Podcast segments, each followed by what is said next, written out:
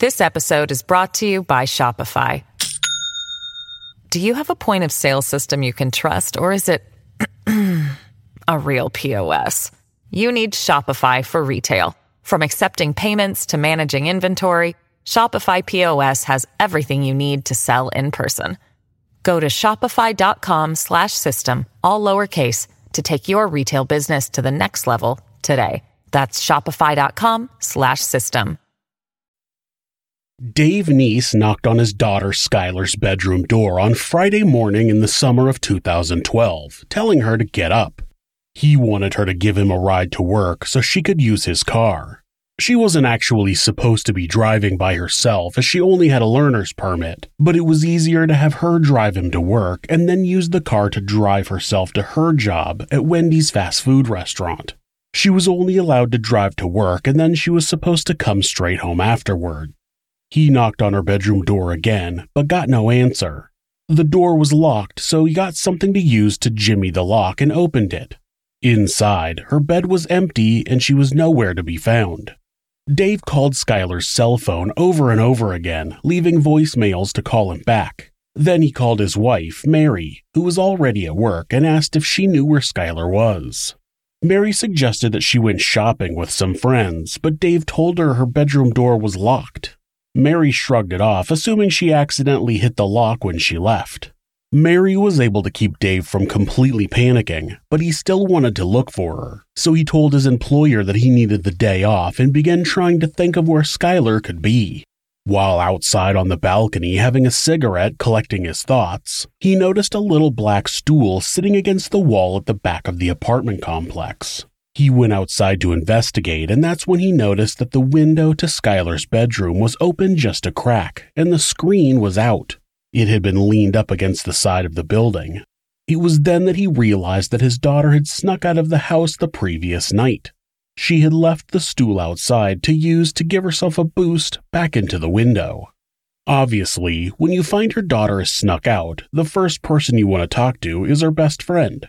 Dave called Shelia and asked if she had seen Skylar, but she said no. She admitted to having talked to her at about midnight, but that was the last she had heard from her. By now, Mary had left work and returned home, and not long after, their home phone rang and it was the manager at Wendy's, letting Mary know that Skylar hadn't shown up for work. Skylar was a responsible teenager. She had a good relationship with her parents and didn't get in much trouble. Dave had checked the odometer on the car after Skylar had used it with instructions to come straight home after work, and he never found there to be extra miles on it. She wasn't known to skip school or ditch work, so her being a no call, no show at work was out of place. Right after hanging up the phone, it rang again. This time it was Shelia calling back to admit that she had lied. She told Mary that she had picked Skylar up at about 11 p.m. and they went joyriding. She claimed that she dropped her off at the end of her block about 45 minutes later. Shelia and her mother Tara came over to the apartment and with Mary, they walked along the block knocking on doors, asking if anybody saw anything. Dave had called 911 and he stayed home waiting for an officer to arrive. When the three women returned, Dave was talking to Star City police officer Bob McCauley, and it was then that Mary remembered that the apartment building had recently installed surveillance cameras. The whole group went to the apartment manager and explained the situation, asking if they could check the footage. The manager, Jim Gaston, was happy to help. As Jim scrolled through the footage, they saw Skylar pop out from the side of the building at about 12:30 a.m. and get into the back of a vehicle. The image wasn't clear enough to note the exact make and model of the vehicle, but the adults all agreed that it looked like an SUV. Mary confirmed that Shelia had picked Skylar up at 11 and the girl said yes. Shelia drove a silver Toyota Camry and they didn't think that it was the vehicle in the video.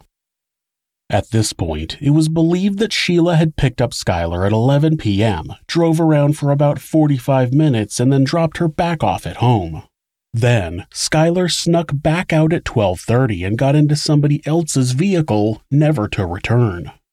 For months, authorities based their investigation on these details, but the problem was, none of that was true.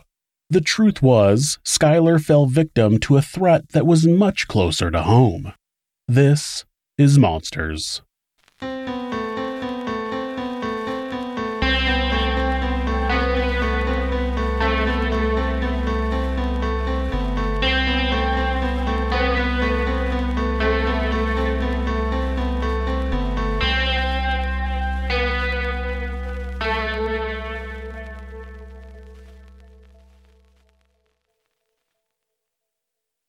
Skylar Neese was the only child of Dave and Mary Neese. Dave and Mary met in Morgantown, West Virginia, while Dave was working as a DJ. Mary had seen Dave around and had developed a bit of a crush on him, but she never acted on it. One night, Dave got jumped while walking to his car, and it was Mary who found him and took him to the hospital. Fortunately, Dave didn't suffer any major injuries, but he did meet the woman who would become his wife. That wouldn't come until after Skylar was born on February 10, 1996. Mary was hesitant to get married, but she and Skylar did move in with Dave. It seems they eventually got married at some point after that. In November of 1999, Mary had just dropped Skylar off at daycare and was on her way to work when a lumber truck missed a turn, slammed on the brakes, threw it in reverse, and started backing into her car. She hit the horn, but there was no time for her to get out of the way. The truck started going up over the hood of her car, and when the airbag went off, it broke her arm. She had two operations and a metal plate in her arm, and the insurance company paid them a small settlement. It was enough for them to take their first family vacation together, traveling to the beach in Ocean City, Maryland. When Skylar got into preschool, she met another only child named Morgan Lawrence, and they quickly became best friends. Morgan was from a more well off family than Skylar was, but they didn't seem to notice the difference. They promised to be each other's bridesmaids at their weddings since neither of them had sisters to fill the spot. In first grade, Skylar met Daniel Hoviter, who would end up being one of her closest friends. Dave Neese would go to Daniel's house occasionally to do handyman work since his father was overseas working as a military contractor. Dave would bring Skylar with him, and her and Daniel would play. Skylar's early life was as normal as any other childhood. During the school year, Skylar would go to Morgan's house after school until Mary got off work. In the summertime, Skylar would go to the Shack neighborhood house in Morgantown. It was a community center that had activities for children, a pool, and summer camp programs. It was there that Skylar met another post second grader named Shelia Eddy. Mary had actually been friends with Shelia's mother, Tara, when they were both teenagers. Skylar would spend much of her time at Shelia's house during the summers. Shelia was born on September 28, 1995, in Blacksville, West Virginia. Her father, Greg Eddy, was in a car accident when Shelia was only two and he suffered brain damage that left him disabled. This essentially left Tara a single mother and wanting a better life for her only child, she went back to college to become an accountant. Shelia's family said she eventually became overly focused on getting attention, but she had kind of lost her father when she was two, and then again shortly after when her parents got divorced. Those kind of events can affect children and make them seek attention in less healthy ways. When Tara began dating a new man, Jim Clendenin, Shelia began fighting with her mother more. It's hard for a child to see a parent move on from their other parent, but eventually she warmed up to Jim due to his generosity. Jim was a coal miner and he made very good money. He had no problem giving Shelia anything she wanted. When Tara and Jim got married, they moved into a townhome outside of Morgantown, and it made Shelia start attending University High School with her best friend Skylar. She set up her school schedule to be identical to Skylar's, and the two became inseparable. When Skylar wasn't home, she was either with Shelia, Morgan, or Daniel. The problem was that most of her other friends didn't really like Shelia. They complained that she was mean and controlling. Skylar's parents also noticed that Shelia wasn't really the best influence on their daughter. Of course, if there was any choice for Skylar to make between Shelia and her other friends, Shelia would make sure she came out on top. By the end of the school year, Skylar's relationship with her other friends had taken a backseat to Shelia. The following school year, Skylar and Shelia met a fellow student, Rachel Shoaf. Rachel was born on June 10, 1996, in Morgantown, West Virginia. Rusty Shoaf had a son with his first wife, who unfortunately died of cancer. Soon after, too soon according to some of his family members, he met and married Patricia. They ended up having a daughter, Rachel, with Rusty owning and operating a clothing boutique in town, and Patricia staying home with the baby. When Rachel was four years old, Rusty's store went out of business and her parents got a divorce. After that, it said that Rachel was friends with the more well off kids in high school, so she didn't meet Skylar and Shelia until their freshman year. Rachel was more well liked than Shelia. Rachel was known to do volunteer work for the Special Olympics and was friendly to everyone. She was a better match for Skylar, who was active in environmentalism and helping fight for the underprivileged. Skylar was an honor student who had dreams of going to law school to become a criminal defense lawyer. It would be Shelia and Rachel that would grow to have a special connection, though. The three girls spent all of their time together, but their friendship was peppered with bickering and all out fights. It's not uncommon for young women to display the stress of their teenage years by taking it out on each other, and they usually end up making up and moving on, which Skylar, Shelia, and Rachel did often. It wasn't until August 16, 2011, that their friendship took a drastic turn. Skylar and Shelia stayed the night at Rachel's house, and after Patricia went to bed, they started to drink from a bottle of vodka they had procured.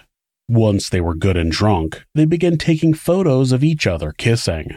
After that, it's said that Skylar took pictures and might have even videoed Shelia and Rachel removing their clothes and having sex with each other. When they were finished, all three girls went to sleep in Rachel's bed, but Shelia wanted to be alone with Rachel, so she told Skylar to move. That upset Skylar, and she began having a loud fight with Shelia, which ultimately woke up Patricia. The mother told the girls to be quiet and made Rachel go back to her room with her to sleep. Well, that just left the two girls who were fighting alone in Rachel's room, and they continued fighting. A different friend said that this was the story that Skylar told her afterward, and Mary would later confirm that Skylar had written about it in her diary. After the fight, tensions between Skylar and Shelia were high. Skylar took to Twitter to vent her frustrations as many people do. Many of the tweets are just high school drama, but when Skylar tweeted, quote, I'd tell the whole school all the shit I have on everyone, which is a lot, hashtag if I could get away with it, Skylar would have been the only person who knew that Shelia and Rachel had a relationship that was not platonic. In hindsight, many people believe that Shelia and Rachel took this tweet as a threat that Skylar wanted to out them to the school. With lucky landslots, you can get lucky just about anywhere. Dearly beloved, we are gathered here today to. Has anyone seen the bride and groom? Sorry, sorry, we're here. We were getting lucky in the limo and we lost track of time. No, Lucky Land Casino, with cash prizes that add up quicker than a guest registry. In that case, I pronounce you lucky. Play for free at LuckyLandSlots.com. Daily bonuses are waiting. No purchase necessary. Void where prohibited by law. 18 plus. Terms and conditions apply. See website for details. When school started in the fall of 2011, Shelia and Rachel began joking to other students about killing Skylar, only they weren't really joking. Shelia and Rachel began making comments about how much they hated Skylar, and then one day they asked a boy in one of their classes if he knew how to dispose of a body. The boy suggested they watch the TV show Breaking Bad to get ideas. In her biology class, Shelia asked her teacher what kind of acid would be best to dispose of a body. Other students say the teacher yelled at her and Rachel and sent them to the office, but the teacher claims he never even heard them ask the question. One of the students that did hear them told Skylar about it later. She explained that they would often play morbid games like Would You Rather or Which Way Would You Rather Die? One girl would ask another, quote, How would you rather die, drown or shot? Then the other gave their answer. Skylar brushed off the warning as the other girls just playing games. Biology was the only class that Skylar didn't have with Shelia and Rachel, so in her next class she asked the two about what she had been told. They denied it and told her she was paranoid from smoking too much pot. As the school year went on, Skylar continued to express hatred for Shelia, but she also continued to hang out with her. It's possible that the fact that Shelia had a car was motivation to stay friends with her. It's also apparent through social media messages that Skylar doesn't seem to have much ill will toward Rachel, at least not at first. It seems that Skylar blamed Shelia for creating the rift in their friendship. Her bitterness is focused on Shelia, but she continues to remain friends despite the tension. It seems as though Skylar's feelings for Rachel weren't reciprocated, though. Not long before the school year ended, Rachel saw one of her old friends in the school library and vented to her about how much she hated Skylar. When the friend suggested that she just not be friends with her, Rachel said she would blackmail her and Shelia and tell all of their secrets if they stopped being friends with her. Then Rachel said, quote, At this point, I wouldn't mind if she died. By the summer of 2012, it was evident that Skylar's life was becoming less and less dominated by drama between her and Shelia and Rachel. Her posts on social media about the two girls were becoming fewer and farther between. She was spending more time with other people, reconnecting with old friends like Morgan and making new ones. During her sophomore year, she had become friends with a senior named Amarette, who was going through a similar issue with two girls that had once been her best friends. Skylar had joined Shelia's family on a summer trip to the beach almost every year since they met, and in June of 2012, despite their friendship being almost completely over, she still went with them. Not surprisingly, the two fought the entire time. There are rumors that Shelia tried to engage in sexual activity with Skylar, but nothing is confirmed. Whatever happened, it created a massive fight between the girls, and when Shelia got home, she told Rachel that they needed to get rid of Skylar permanently. At the beginning of June, Shelia and Rachel began planning to kill Skylar. They picked knives as their murder weapons. They researched the best way to kill someone with a knife. They discussed using acid to dispose of the body and even finding a farm with pigs, but they decided that burying her would be the most practical. Smart. You don't want to complicate things when you're planning to stab your teenage friend to death. On the evening of July 5th, Shelia convinced Skylar to sneak out of her house and go joyriding with her and Rachel. Skylar longed to get back to a place where she and Shelia were before Rachel came along. Their friendship was one of the most important things to her, and she really wanted to work things out. She likely agreed to go out with the other girls that night in an effort to renew their friendship and put the negativity aside. Shelia and Rachel were looking to end things for good. At about 12:30 a.m. on the 6th, Skylar climbed out of her window and leaned the window screen against the building. She had taken a small stool out of her closet and set it outside so she would have a way to get back up to her window when she returned. As far as she knew, she would return. Shelia drove to a secluded area where they would sometimes go to smoke pot. Before the trip, Shelia and Rachel had put paper towels, bleach, rags, clean clothes, and a shovel into the trunk of Shelia's silver Toyota Camry. They each had a knife on them, hidden in their sweatshirts. They drove out to the spot where they knew that they were going to kill their friend. They had brought the tools and they knew that that's exactly what they were going to do that night. It was all planned out. It was all premeditated. When they arrived at the spot, Shelia pulled over and they all began walking down a gravel road. When they got to where they were going to smoke a joint, either Shelia's lighter didn't work or she said she forgot it. It's been reported both ways. So Skylar said she'd go back to the car and get hers. When she turned around, Shelia and Rachel counted to three and then attacked Skylar. Skylar tried to run, but was tackled, and the other girls continued to stab her repeatedly. At one point, Skylar managed to get Rachel's knife and cut her ankle. It wasn't enough, though, and soon Skylar succumbed to her wounds. Shelia and Rachel stood over her and watched as she took her final breath. They retrieved the shovel and tried to dig a hole next to a nearby creek, but the dirt was too hard and rocky, so they gave up. They covered Skylar's body with rocks and branches, then they used the other supplies to clean up. They stripped off their bloody clothes and put them in a garbage bag. They used the rags and bleach to clean themselves before putting on clean clothes and leaving the scene. It was sometime between 3:30 and 4 a.m. Shelia was satisfied with what they had done. She wanted Skylar dead and the secret she knew to be sent with her to her grave. Shelia always got what she wanted, and this time was no different. Rachel, on the other hand, didn't handle the murder well. That same night, Rachel would write in her diary that only God knew what had happened. She would go on to write about her frustration with all the lies and to beg God for forgiveness for what she had done. Where Shelia seemed to have no problem taking the life of a person who was once her best friend, Rachel was on a downward spiral in her own head, only made worse by having to act like nothing was wrong. When Dave realized that Skylar had snuck out and not returned home later on the 6th, he called the police. In the room that housed the surveillance equipment, Jim Gaston found the image of Skylar walking away from the apartment complex and getting into the vehicle at 12:30 a.m. He was the first to suggest that the vehicle looked like an SUV and nobody seemed to consider that it was Shelia's car. But when you look at the still from the footage, it looks like it could very likely be a silver sedan, which would match what Shelia drove. They also confirmed that Shelia picked up Skylar at 11 p.m., but they never rolled the footage back to see if Skylar actually left the apartment at that time. They wouldn't have been able to find any footage of Skylar leaving at that time because there wasn't any.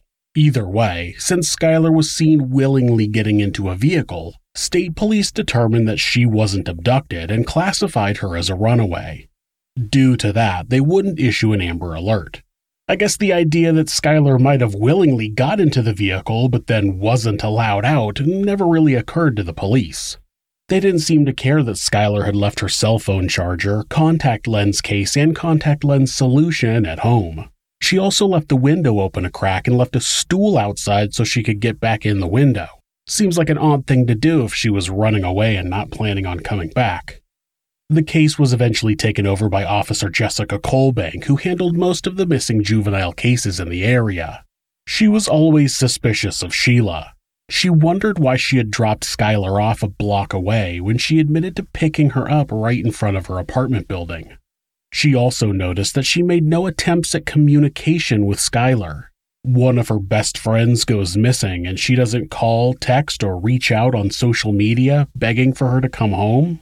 There was a bunch of text and call activity between Skylar, Shelia, and Rachel up until about midnight the night of July 5th, and then Skylar just stopped being part of the communications. Shelia also had regular activity on Twitter, but never tweeted to Skylar or mentioned her in any of her tweets. When Officer Colebank questioned Shelia about why she hadn't even mentioned Skylar on social media, she just started crying and said she missed her friend. A few hours later, Shelia retweeted two tweets about Skylar's disappearance. What a coincidence. When the officer took a look at Shelia's car, she realized that it could be the same car that was in the surveillance video. When she took over the case, she went through the footage, and to her it looked like a light colored sedan. The FBI also didn't believe that Skylar had run away, and they got involved in the case pretty quickly. Eventually, Officer Colebank and FBI Special Agent Morgan Spurlock, not that Morgan Spurlock, requested surveillance footage from a couple of local businesses to see if they could get a better look at the vehicle from the apartment surveillance. While they waited for that, they looked around the area looking for any other light colored sedans. They also finally interviewed Rachel, who had left on a trip to the beach with her mother the same day they killed Skylar and then went to a church camp for two weeks. When she returned, Officer Colebank and Special Agent Spurlock grilled her about exactly what they did the night Skylar went missing. Rachel gave the same vague story about driving around and then dropping Skylar off a block away from her apartment. When they asked her exactly where they drove around, her answers were inconsistent. They knew that she was lying, but they couldn't get anything more out of her. It's likely that the pressure from this interview put even more weight on Rachel, who was already carrying a heavy mental load. Jessica Colebank suspected that Shelia and Rachel were involved in Skylar's disappearance from pretty early on in the case, but Dave and Mary didn't believe her. They said that Skylar's best friends would never do anything to hurt her and even told her to stop harassing them. Officer Colebank asked them not to share any information about the ongoing investigation with either girl, but they brushed her off. Colebank noticed that every time she saw Shelia, the girl would ask for information about the case. What have you found? Did you find anything new? She always wanted information, but like any good police investigator, Officer Colebank never gave her details, because to her, Shelia was a suspect. But Shelia also fished for information from Dave and Mary, who saw her as a grieving friend and would tell her whatever she wanted to know. This wasn't an entirely popular opinion, though. There were no shortage of rumors about what had happened to Skylar, but a lot of other youths in the area believed that Shelia and Rachel were somehow involved. On August 7th, one month after Skylar disappeared, 16 year old Elise Nix was reported missing. Police took the report and feared there was a serial killer in the area. It couldn't be a coincidence that two 16 year old girls would go missing a month apart. As everybody prepared for the worst, Elise showed up and it turned out she was just staying at a friend's house. This is the typical outcome for a missing persons report. The person is usually found within 24 hours. Though authorities and locals were relieved that they wouldn't be searching for two missing girls, they still were no closer to finding Skylar.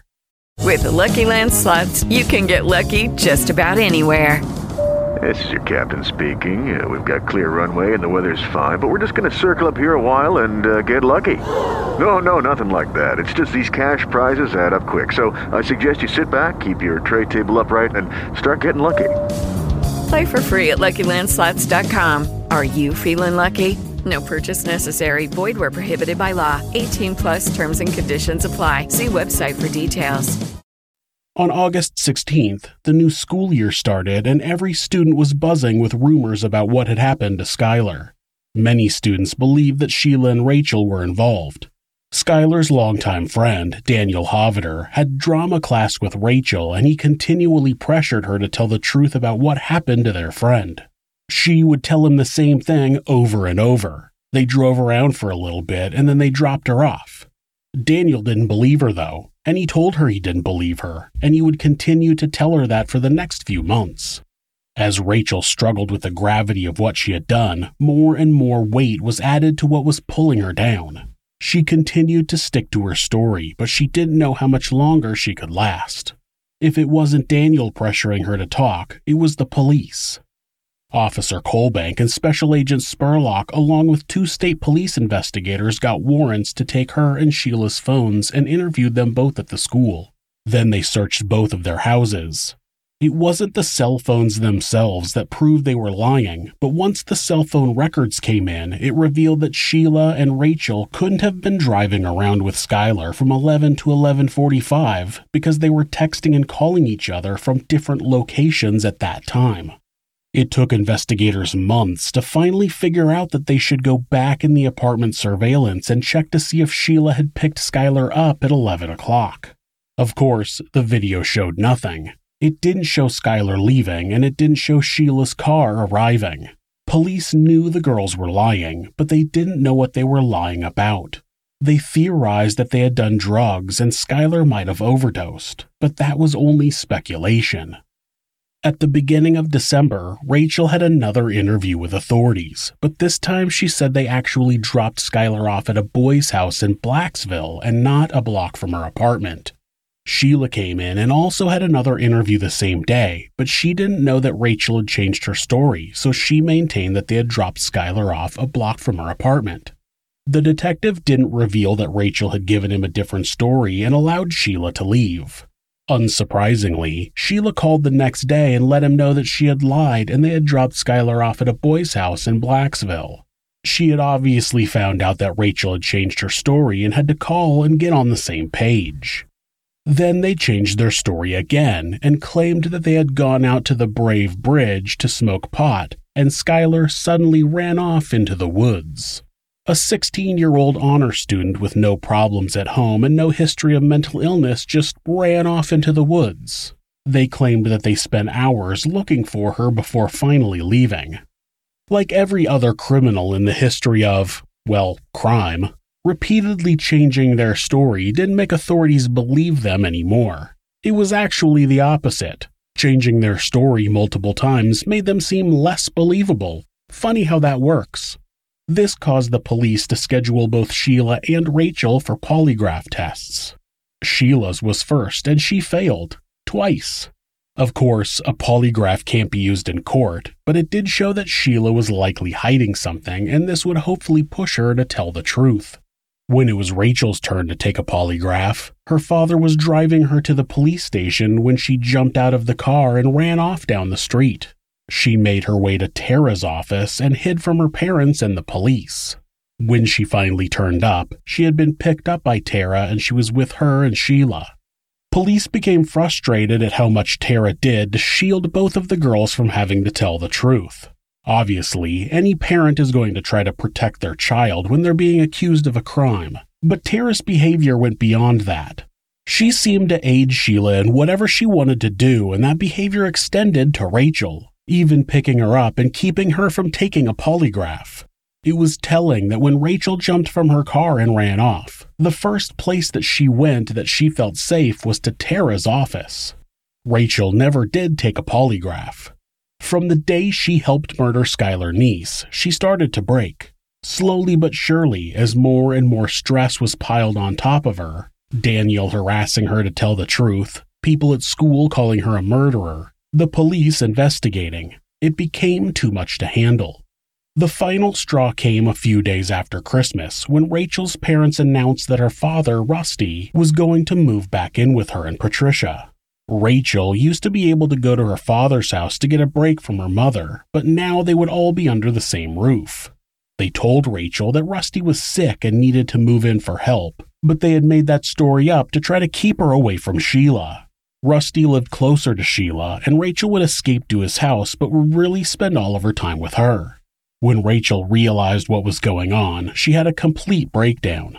She stood in the driveway screaming, quote, You've ruined my life, at both of her parents. They managed to get their daughter into the house, but her meltdown only escalated.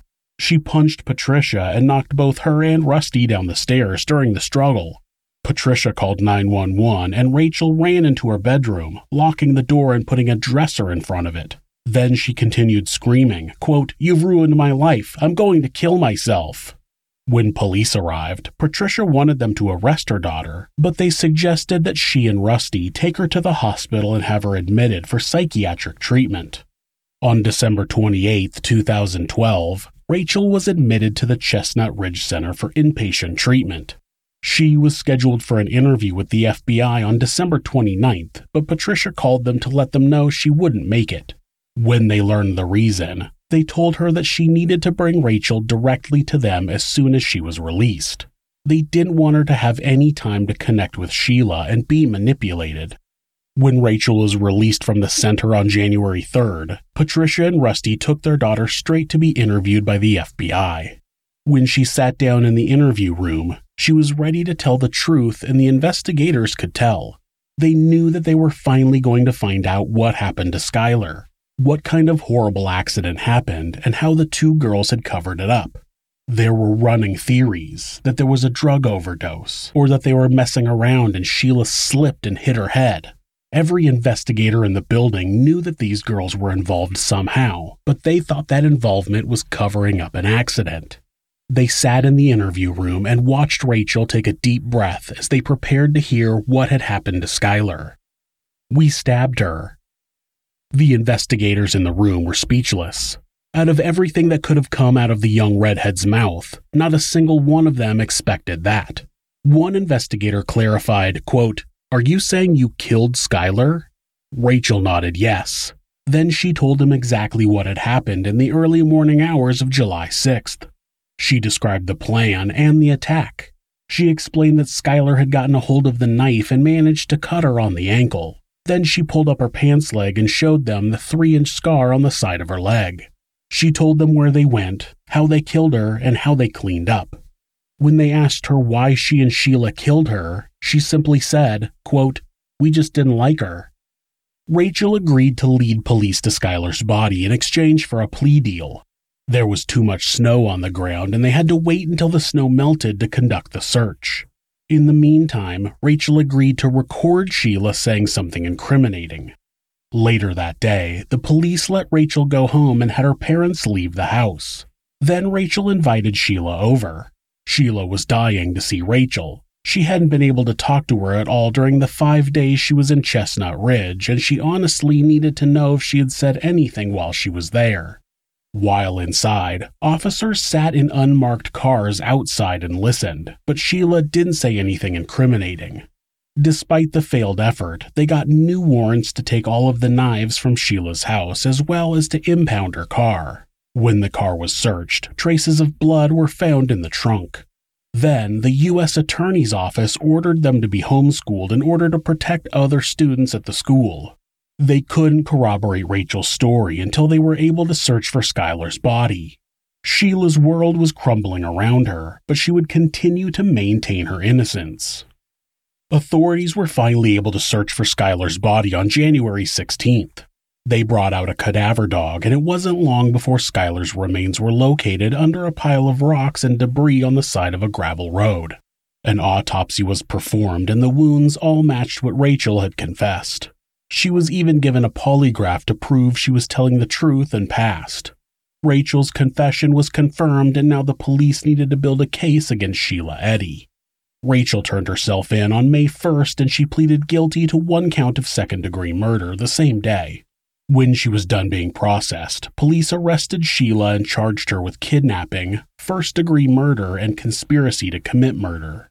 On her way to the detention center, she complained to the investigators that her hair was a mess. She said, quote, I have to look right when we get there. She was on her way to jail for stabbing her friend to death and she was worried about her hair. Ladies and gentlemen, I introduce you to Shelia Eddy. The FBI's Behavioral Analysis Unit, or BAU, is a special team of agents who work to profile killers. Their work has been instrumental in catching several serial killers by using their behavior to put together a profile that will help narrow down their possible perpetrators. The BAU examined communications by both Rachel and Shelia and determined that Rachel fit the behavior patterns of a sociopath and Shelia would be considered a psychopath.